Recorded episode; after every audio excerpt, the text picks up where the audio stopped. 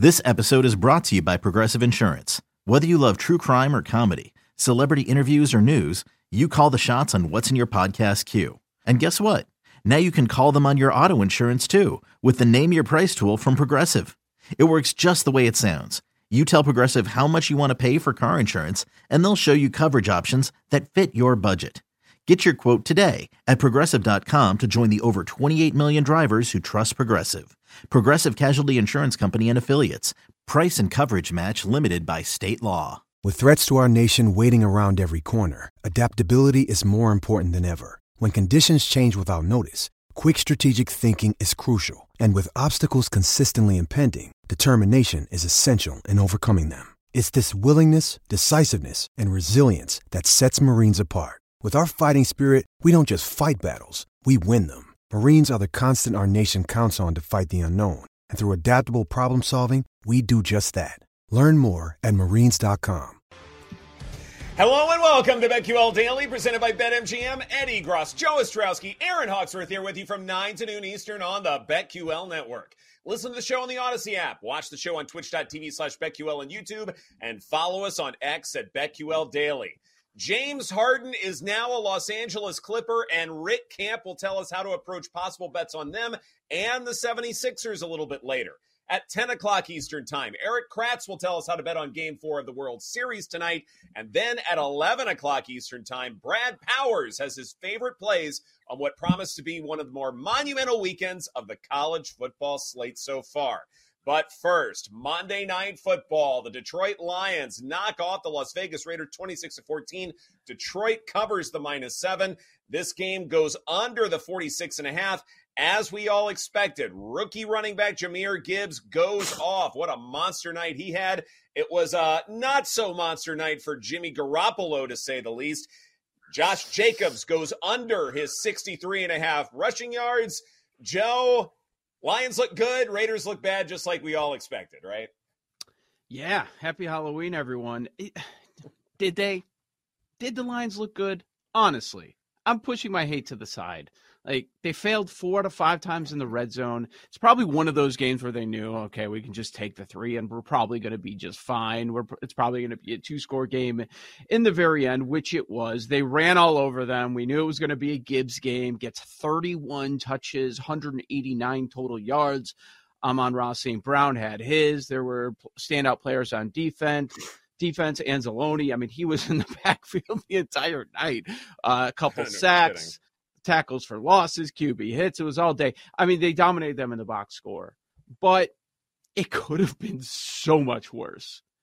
You know, like they just kept going to the getting there, and then they end up in these third and long situations. So then I, I guess we just got to take three points. We'll just keep taking three points. Um, yeah, I, I felt like the lines were a little lucky, not in last night, just how it uh, how it ended up. The Raiders were their opponent because they're a dumpster fire, man. I mean, just everywhere yeah. you want to look. It, we can start with Davante Adams. Like he hates his quarterback. He should hate his quarterback. Mm-hmm. How many times did he miss him while he was wide open? I don't want to kill Jimmy G too much because as much as he was getting hit, it looked like he was hurt. Maybe I'm giving him too much of the benefit of the doubt. Oh, but it's it's ugly, and I I wonder if the Raiders make any move before this afternoon's deadline. Yeah, that's what I was thinking too. Even you look at the box score on the Raider side. Oh my gosh! Like I cannot wait to hear what Davante Adams is going to say after hmm. 11 yards. 11 yards. We're talking about a dude who was already mad. Now he only has 11 yards. He has got to be fuming. You've got to ask the question is Jimmy G the guy? I mean, the coaching staff seems to think so, but they don't really have any options, right? It's just not working. I I was higher on Jimmy G when he first signed with the Raiders, but now I'm starting to think that the 49ers made him look better than he is. Either that or he's really banged up, but I am not high on Jimmy G right now. They've got to do something even if Jimmy G were some kind of an answer to some kind of a test, even if it were just a, okay, they can make the playoffs with him, is that really what you want to do if you're the Raiders? Because mm-hmm. you've got a long way to go to catch up to the Chargers, much less the Kansas City Chiefs in your own division. And now it looks like Right. the Broncos may be inching ahead of you as far as that's concerned. So, regardless of whatever you think of Jimmy G, this is something where the Raiders need to be tanking right now so they can look to the future and finally get competitive again. Then again, I've seen how the Raiders have performed in the draft over the last few years, so maybe it doesn't even matter. Maybe the whole thing needs to blow up. I don't know. But here's the thing, though. I would push back on this idea, Joe, that the Lions, eh, you know, I, I know what you mean as far as, okay, they weren't lucky per se, but maybe the game should have been a lot closer than indicated. I Would push back on that one notion just because this Lions defense continues to impress. It's getting better and better. Per next gen stats, Lions defense generated pressure on more than 71% of Garoppolo's dropbacks. That's the highest pressure rate by a defense since 2018. And here's the crazy part pick your favorite O line rankings. Nobody was coming in saying the Raiders' offensive line was terrible. At the very least, it was one of the strengths of this team. And absolutely, they obliterated it. And it wasn't just Aidan Hutchinson. There were plenty of other guys who were able to get into that backfield on a consistent basis. This D line is getting better and better by the day. And some of these pressures were quick pressures, some of them weren't. Garoppolo was hanging on to the ball too long on many dropbacks. And so that's certainly a concern going forward, especially if you're under siege and you're just not trusting anything that you see. That could cause uh, inaccuracies. But I look at this and I say, if Garoppolo is playing this poorly, then you need to be tanking right now and looking to the future because you have a lot of fantastic quarterbacks coming down the pike. And you just drafted one, and you don't know what he is. And yeah, he's a rookie and he's going to struggle. Play Aidan O'Connell. Why not? What do you have to lose at this point? Get an answer on the guy. Maybe it's a Titan situation, and the answer you get is no, he ain't it. There's no reason in investing another season into him. Don't wait around and think, okay, maybe you can develop into a backup, develop into something down the road. Let's avoid the quarterback position. No, get an answer on these guys as quick as possible. What's the point of Jimmy G? What is it? To be in the middle? To keep fans interested? Doesn't make any sense to me. On the Lions front, I would say, uh, are they the Cowboys? As uh, Jason La Canfora says, do they punch down? That's my question. Because a lot of those numbers that have been accrued by their defense, Raiders, Bucks, um, Bryce Young, Jordan Love, Desmond Ridder, and then against the Ravens, how'd they do last week? Even against Geno, they gave up a ton. Week one, you do it without Kelce. Like, you know, when they're facing good offenses, I'm not seeing this great Lions defense. So that, that's that's It's- where I would push back. It's so funny you brought that up because when you first said I'm going to push my hatred to the side about the Lions, I literally thought the Lions are to Joe what the Cowboys are to me. And then you That's just fair. made that comparison. And I'm like, wow, I was literally thinking somewhat similar lines there because I just rip off the Cowboys every chance I get. And I think you do with the Lions. But we both have fair uh, arguments to do so. So yeah, I think that's a good And- comp in terms of punching down. I don't know that we're going to get an answer until we get to the postseason. So they go on by now. Then they've got the Chargers. Okay. They have a quarterback. Yeah. But everything else is in question, including the head coach. They haven't played the Bears yet. They get them a couple of times. The Packers, the Vikings, who know who the quarterback's going to be? I mean, there are Minnesota, two of the last three games. That's going to be a below NFL level quarterback. So we're pro uh, guys, we're probably not going to get the true answer for people that question them like me until we get to the playoffs. Erin's already breaking out the SAT analogies uh, here at 9 a.m. Eastern time, so uh, we are we are definitely enjoying our Halloween here. The other thing too is like, look, even if the Lions are punching down, even if you're right, it's the NFC. The Lions could get Right. the one seed, and then almost who cares if they're only Oh, punching yeah. down because that that that may be all that matters. Like, okay, fine. Well- well, then they're going to get a really really tough test come Super Bowl time. But then you're giving Dan Campbell two weeks to prep, and then maybe they just you know catch lightning in a bottle, and we go, all right, maybe this is one of the lesser impressive uh, Super Bowl championship teams. But at the end of the day, so what? They're definitely in the running for uh, the one seed in the NFC. Something I know we will be talking about a little later on in the program when it comes to team futures and how to bet on those uh, through eight weeks.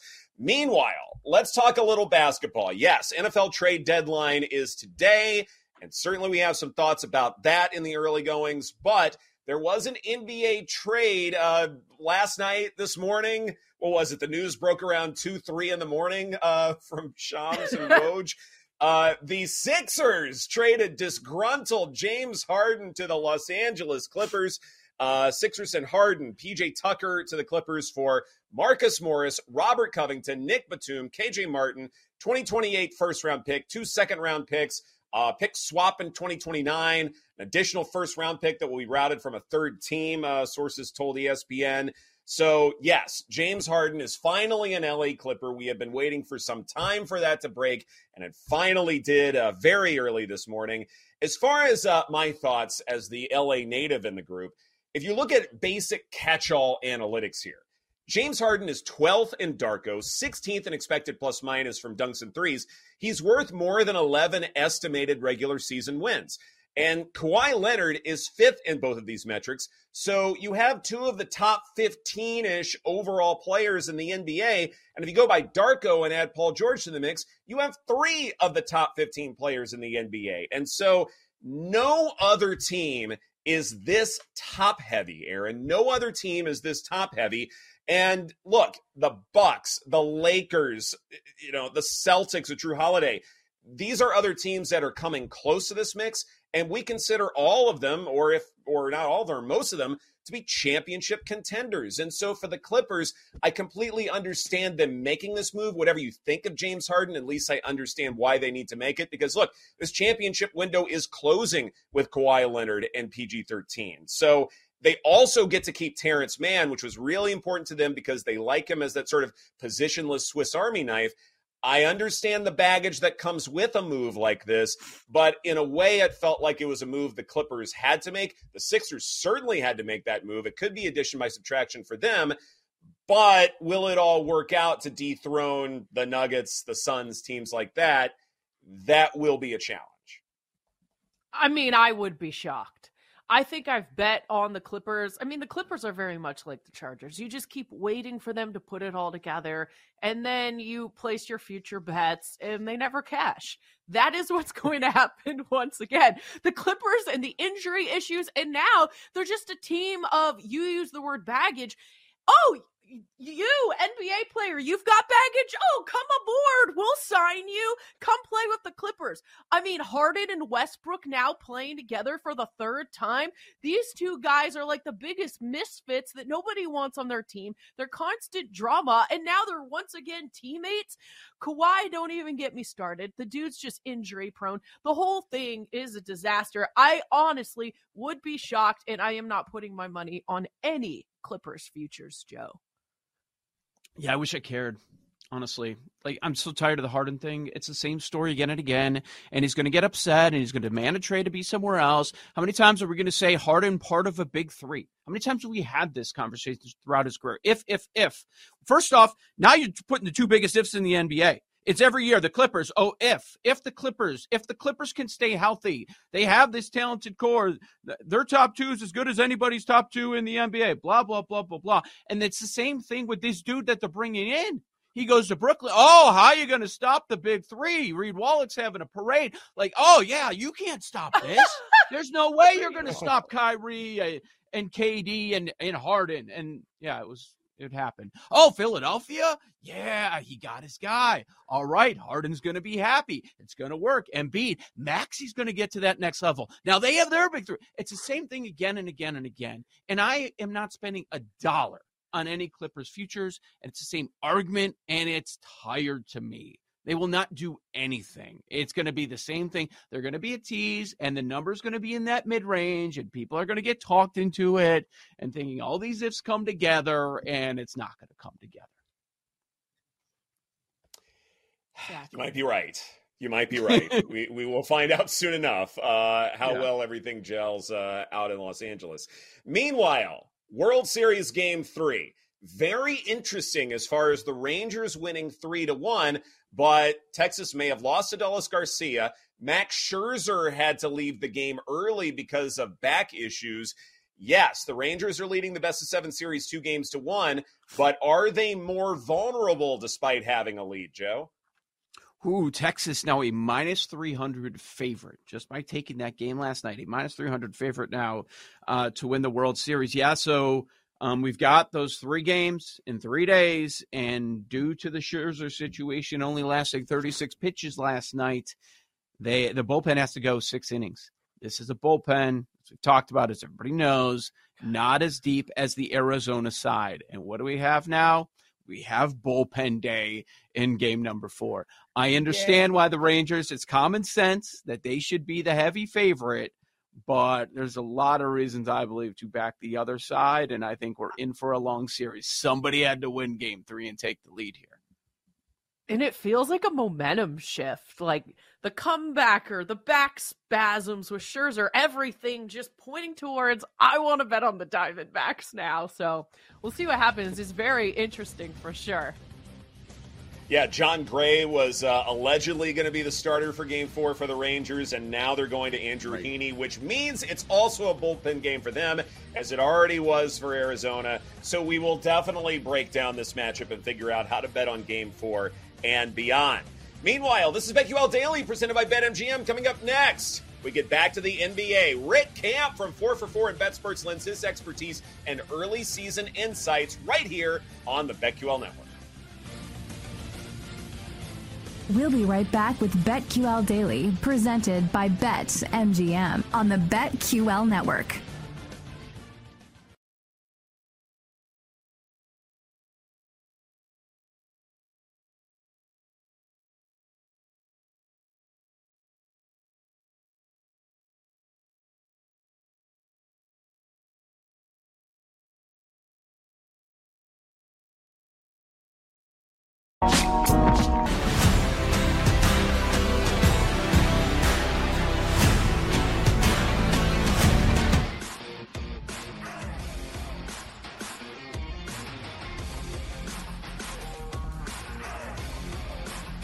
Toying with people now. He's coming out, and he's got a 40 spot. 42 for Curry. He's special. That's all you can say.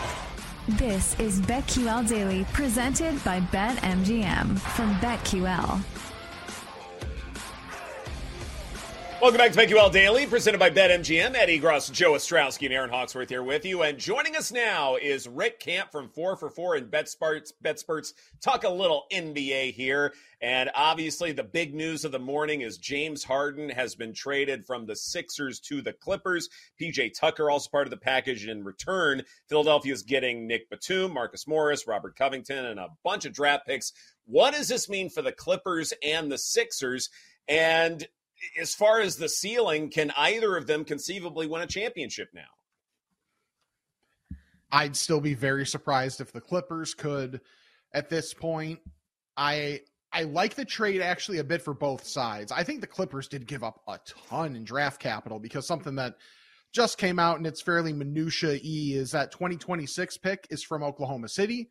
They're giving that up to get a pick swap from the Clippers in 27. So the Thunder are saying, we're going to be better than you in 27 so that's going to end up pretty great for us you know because when you bet on crazy things happening involving Russell Westbrook or James Harden and those teams it's worked out pretty well for the team betting against them I mm-hmm. do think Harden is good for the Clippers in general because they need someone to organize their offense desperately. However, it can't be Harden ball. So if a lot of what was being said about him wanting to do the Harden thing is true, this isn't going to work. And I do want to know where the ball movement's going to come from because their their best connector that was with their starting unit was Nick Batum, and that's part of the reason I like him going to Philly a lot. As part of you know basically defensive versatility goes from the Clippers to the Sixers. So while I think the the Clippers their ceiling's higher than it was, I don't think it's a title ceiling. I don't even necessarily know if it's a division ceiling. And for the Sixers, this is uh I, it's all about Embiid. is he willing to say, hey, if Daryl Morey go to him and be like, look at all this stuff. We can be good. We can be better and have better fit now overall. Be good, maybe three, four seed, and just hope to get to the conference finals this year. But in the off season, we can really go at it because now they have max cap space and they have draft capital. So they could either take on someone via trade, they could work in free agency if they want to get maybe Siakam or Anunoby, something along those lines. There's a lot of options for Philly. So I like it for them long term. Short term for the Clippers, I kind of get it, but I do think they gave up too much. But Tucker to fill out their team being someone that'll play a size role for them, even though he's short, is should work out pretty well for them. But the Clippers, uh, the one thing I still worry about the Clippers a bit, outside of all the obvious stuff, is they got a lot smaller and not as deep. Uh, Campy, looking forward to running down all your uh, calls on awards. Uh, still a lot of numbers that were available at the start of the season, still out there. And, you know, probably with the Harden news in our space, a lot of the, the chatter would be what's an overreaction. And early in the season, some things have gone as expected. Okay, Boston's undefeated. Your boys, the Denver Nuggets, still undefeated. Perfect 4 0 start for them. But then we've got the Memphis Grizzlies, a team that I was hearing a lot all offseason. Oh, don't worry about no Ja. It's going to be fine. I want to bet them for the number one seed. I want to bet them for best record. Here they sit 0 and 4. Any way too early takeaways on the Memphis Grizzlies? I think the high end outcomes are gone because a lot of those those thoughts were given before Steven Adams was ruled out for the year. And it sounds kind of dumb to be like, well, Steven yeah. Adams matters that much, but he really does for the way they want to play. They like to control the boards. They need someone to be real sturdy on the interior next to Jaren Jackson Jr., and he was able to do that. And I mean, Xavier Tillman is serviceable. He's fine, but he's not really going to be above average at, at much of anything for you. Adams matters so much for their pick and roll game because he's one of the best screeners in the league. He's a guy that cleans up the offensive glass really well. Uh, I and also there's just a bunch of other injuries for them. Yes, Ja is out, but then you're losing some of your depth as well, and the depth has been one of the things that's helped Memphis over the last few seasons. So it'll get better, but those top end outcomes are certainly off the table for them. If for no other reason than starting 0 4, it's tough to bounce back too much from that and just seeing with no Steven Adams, I mean, they're really going to be thin on that front line. And if Jaren Jackson Jr. isn't better about getting his foul troubles under control to provide more stability, I mean, their rim protection could really take a hit. Rick, I'm curious, uh, talking about the Grizzlies, just leading right into how you rate the Western Conference. We've got obviously the Nuggets as the favorite to win the West. And basically, the Suns are like co favorites because I'm seeing plus 270 for the Nuggets, plus 280 for the Suns. Then there's a big drop off. You got the Warriors 7 to 1, the Clippers 7 to 1, uh, Lakers 9 to 1, Mavs 12 to 1, and then the Grizzlies 17 to 1, and then just keep going. So, wh- where would you be placing your futures, if any, right now, early in the season?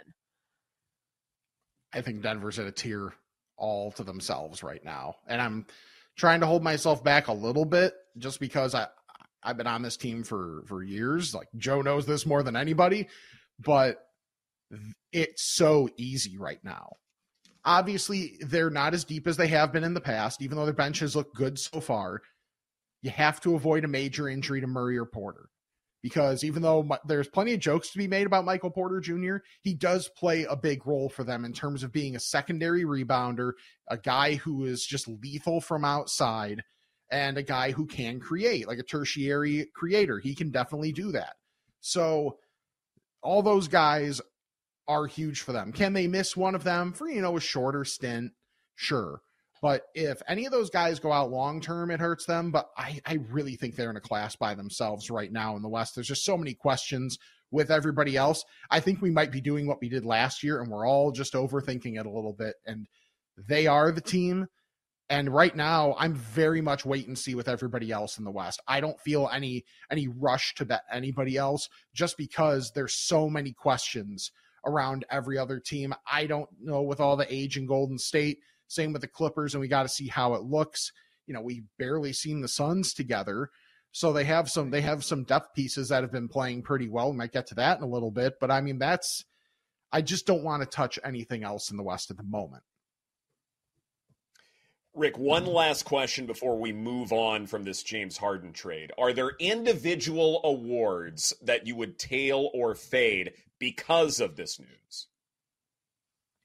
I think Norm Powell is done for sixth man of the year. Bones Hyland mm. was hmm. already eating into his role a little bit, but now with the Clippers being so guard heavy, when is Powell going to close games? When is Powell going to hit 30 minutes? You know, are there going to be games where someone's sitting out and maybe they do that? Sure, but if it's Kawhi that's sitting, like you can't play a lineup with Westbrook, Harden, Powell, and Paul George, and with let's say Zubac or Tucker closing or whatever, that's just so small. So I think he's the guy that gets squeezed, and he's still right there in the odds board where, unless there's a major injury, I don't know how he has enough of a role to win sixth man. So that's one that I I think is totally off the table.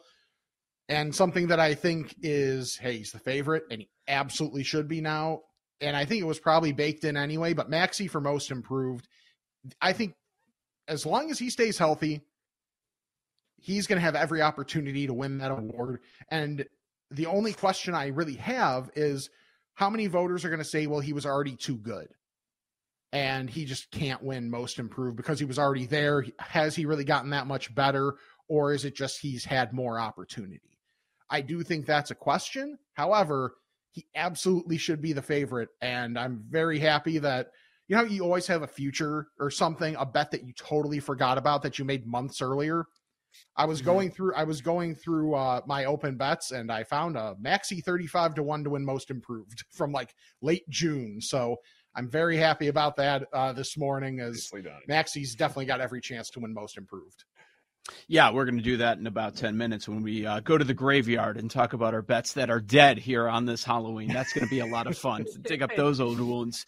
Uh, everyone talks about MVP and Rookie of the Year for obvious reasons, but it, you start going over most improved, run down the other awards that you like. And if the current number uh, you find bettable, because I know you've got plays on Coach of the Year, um, clutch player, defensive player, like all those other awards outside of MVP and um, rookie.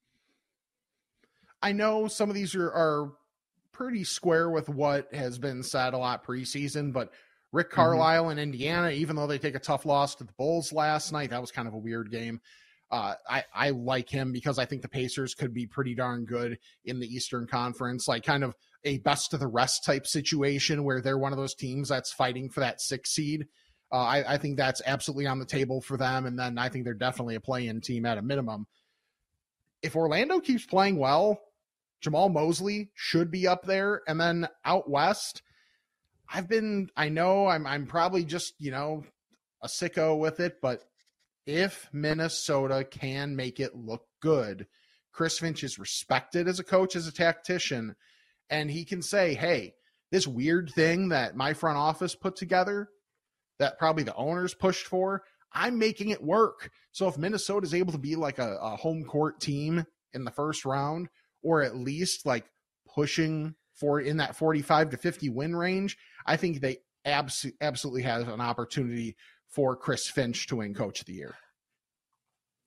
That's funny you brought up the T Wolves because Paul and I were just discussing that last week. Like, do we want to get involved? I don't know. Can they put it all together? Yeah.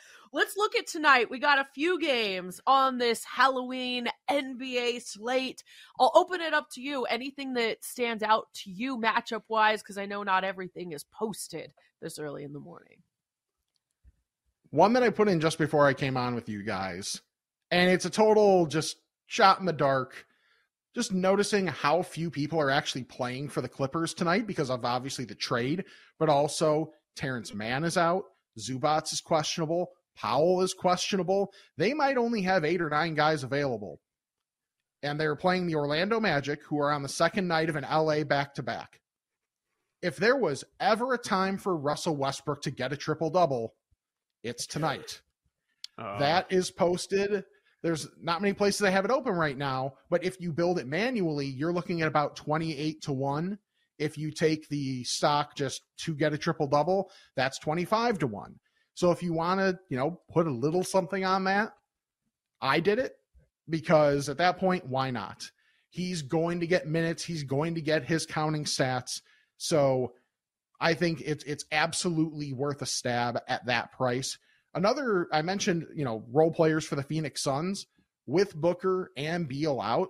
Jordan Goodwin was kind of a throw in in the Chris Paul trade and all the everything that went every direction. He's good. Like at least good as a bench guy who can fill a role for you, like a bigger dude. He's like six three. He's been great on the glass. Four plus boards in every game. And the the first game where Beal sat, I mean, his five plus boards was at about four to one. And that was, you know, that was a nice hit for me. But over rebounds for Jordan Goodwin, I'm assuming it'll probably post at like three and a half. If it's around three and a half minus 110, I think that's absolutely a play in that game. And then I haven't played it yet. I want to see what Wembanyama turnovers looks like because he's getting every opportunity to make all the mistakes right now, which is fine. That's what he should be doing. But it's also resulting in plenty of turnovers. And while Phoenix, you know, I don't know about their defense as much, especially for whoever would be guarding Wembanyama. You know, is that going to be Durant? They'll probably have him on there, but I don't know how much he's going to be pushing for uh, steals or anything like that. But the turnovers should be there. He's been around five each game. So I like Wembanyama turnovers, Jordan Goodwin rebounds, and that Russell Westbrook triple double is uh, something that's just it's too tempting to pass right now.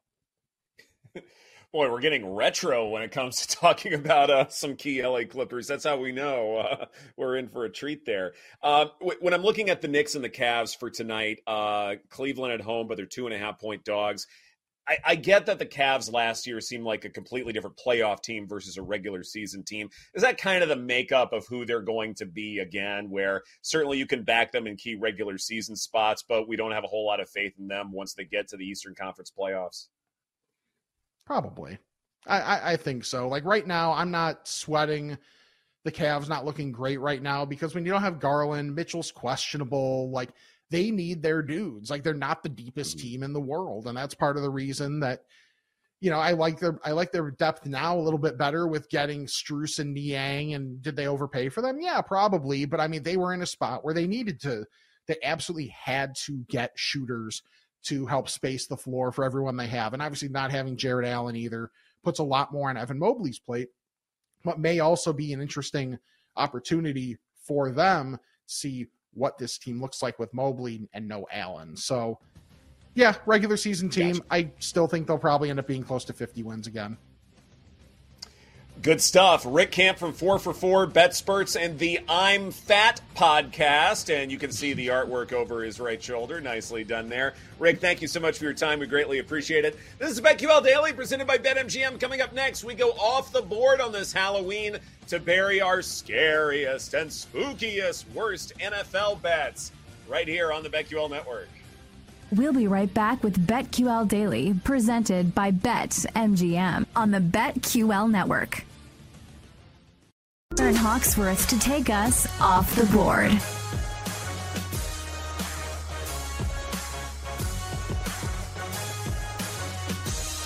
Happy Halloween!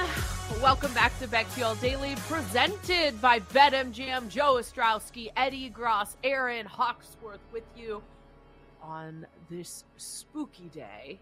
Very spooky. We have to go to the graveyard to find some futures that we place. I know for me personally, I kind of went crazy in the summer, getting a little too excited about some NFL futures, specifically some overs that are dead, dead, dead, dead. Bury them, nail the coffin shut. There's no way these are coming back to life, okay? Not even a mummy walking around will save these bets.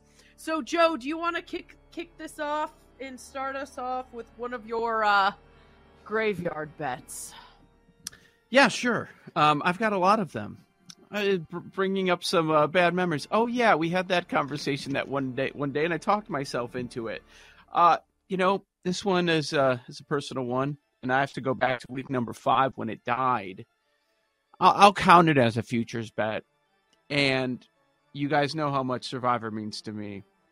I'm still not over the Commanders beating the Bears, or the Bears beating the Commanders rather, as I completely ruined that. Like that's just the Bears are an awful team. They are god awful, and that was again on display on Sunday. And the idea of fading them is not the incorrect one. And I'm still mad that uh, I found out about the Dick Butkus news after after the picks were locked in. because, not mad he's dead. I'm mad that I found out too late. Apparently, um, kidding.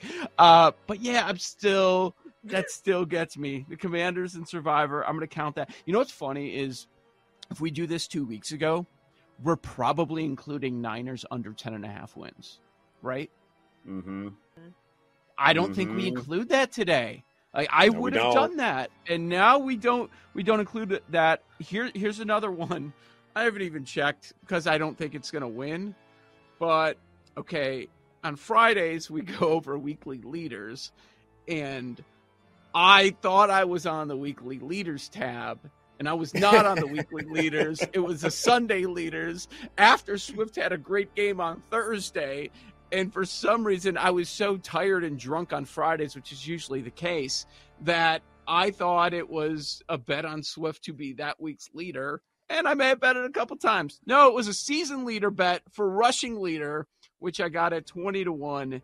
And let's see, he's fourth uh, behind. Jeez, Zack Moss is second in the NFL at rushing. Yeah. Oh my. oh my God. But anyways, Swift is probably not going to catch McCaffrey. Uh, it is less than a hundred lead, but that was just that was a mistake bet. I think we've all made mistake bets, and I mm-hmm. I mistake mistakenly made that bet a couple times. Some I wish were a mistake, but I was just an idiot to place it. yes. All right, yes. what you got, Ed? It, you know, and that that moment was really funny too because there was that kind of professorial approach that I remember. It's like, guys, make sure you shop around, make sure you can find the best number yeah. here. It's really, and then you're on the wrong tab, you idiot. Yeah, right. Exactly. yes, that was that was amazing.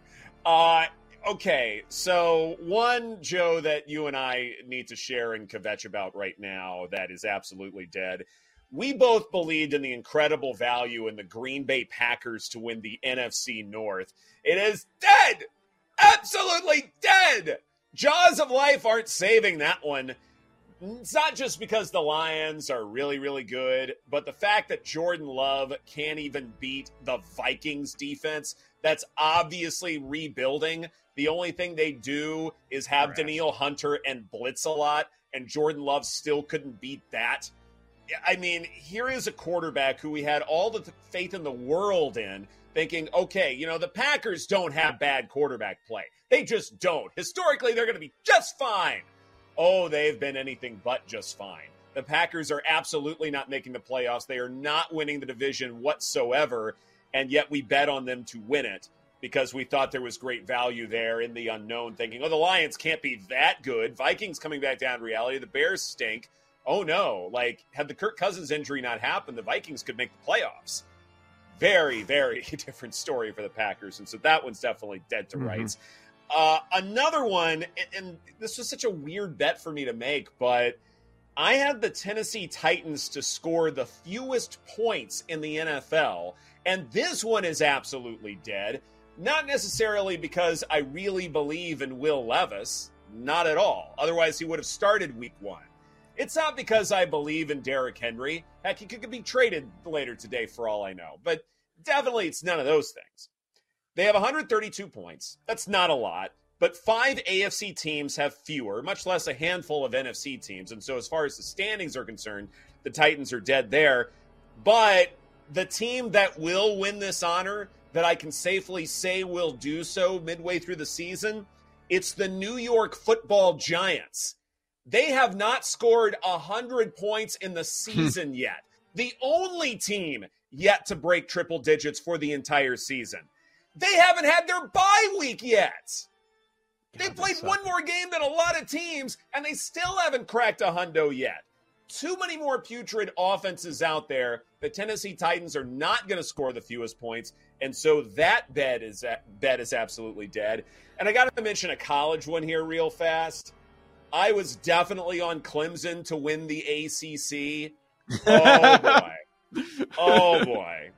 Dabo Swinney yelling at callers who are un- understandably frustrated by everything going on within the football program. Meanwhile, all these other teams with transfers and hotshot young coaches, like they seem like a lot more fun to be rooting for. Meanwhile, Dabo Swinney is insanely old school and the results aren't bearing out.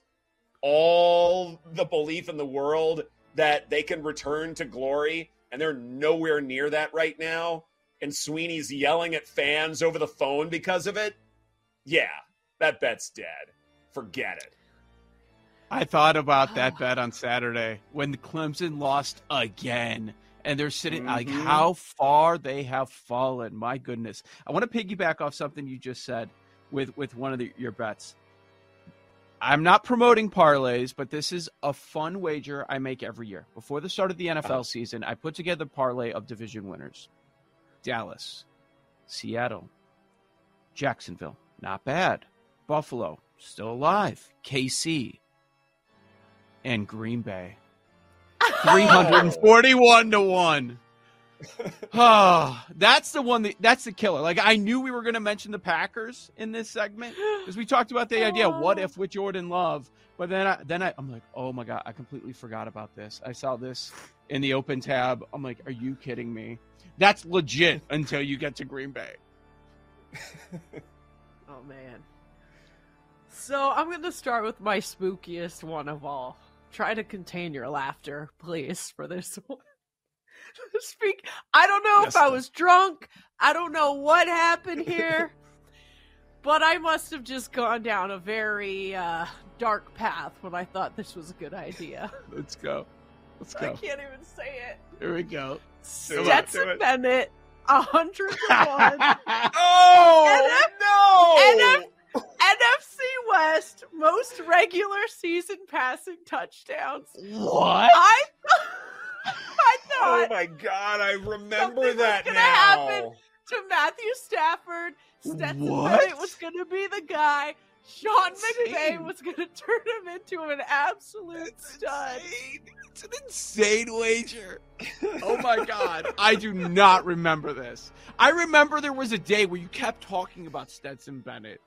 And Yeah. I don't know Yeah. what happened, but I didn't know it was most touchdown passes in the division when he's probably Sure going to have the least.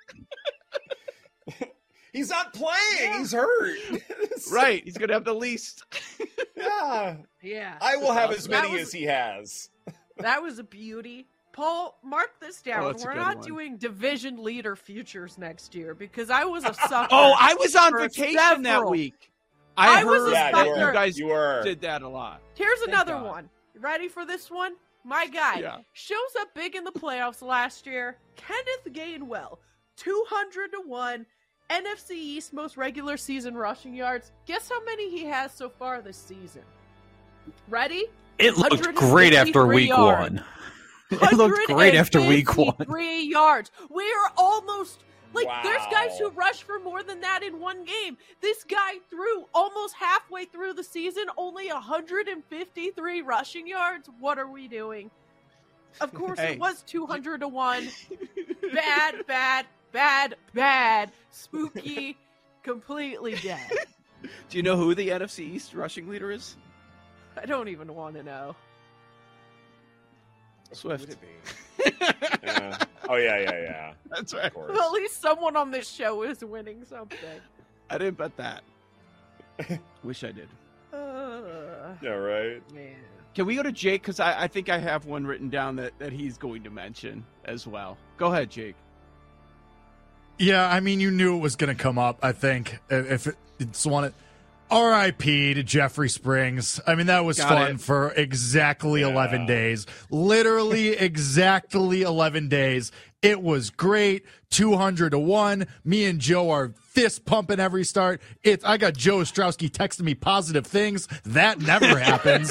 And then and then on the eleventh day, his elbow just explodes, leaves the start, and then I get like seven tweets in a row. Springs left the game. Nothing happened. Holding his elbow. I got Joe O texting me. Are we done with? And we just and we just lose. But then on the flip side, I got Drew Rasmussen, 200 to 1. I'm like, all right, yeah. here we go. New ace of the race. His elbow explodes about two months later. So RIP to those. Extremely spooky uh, with those two.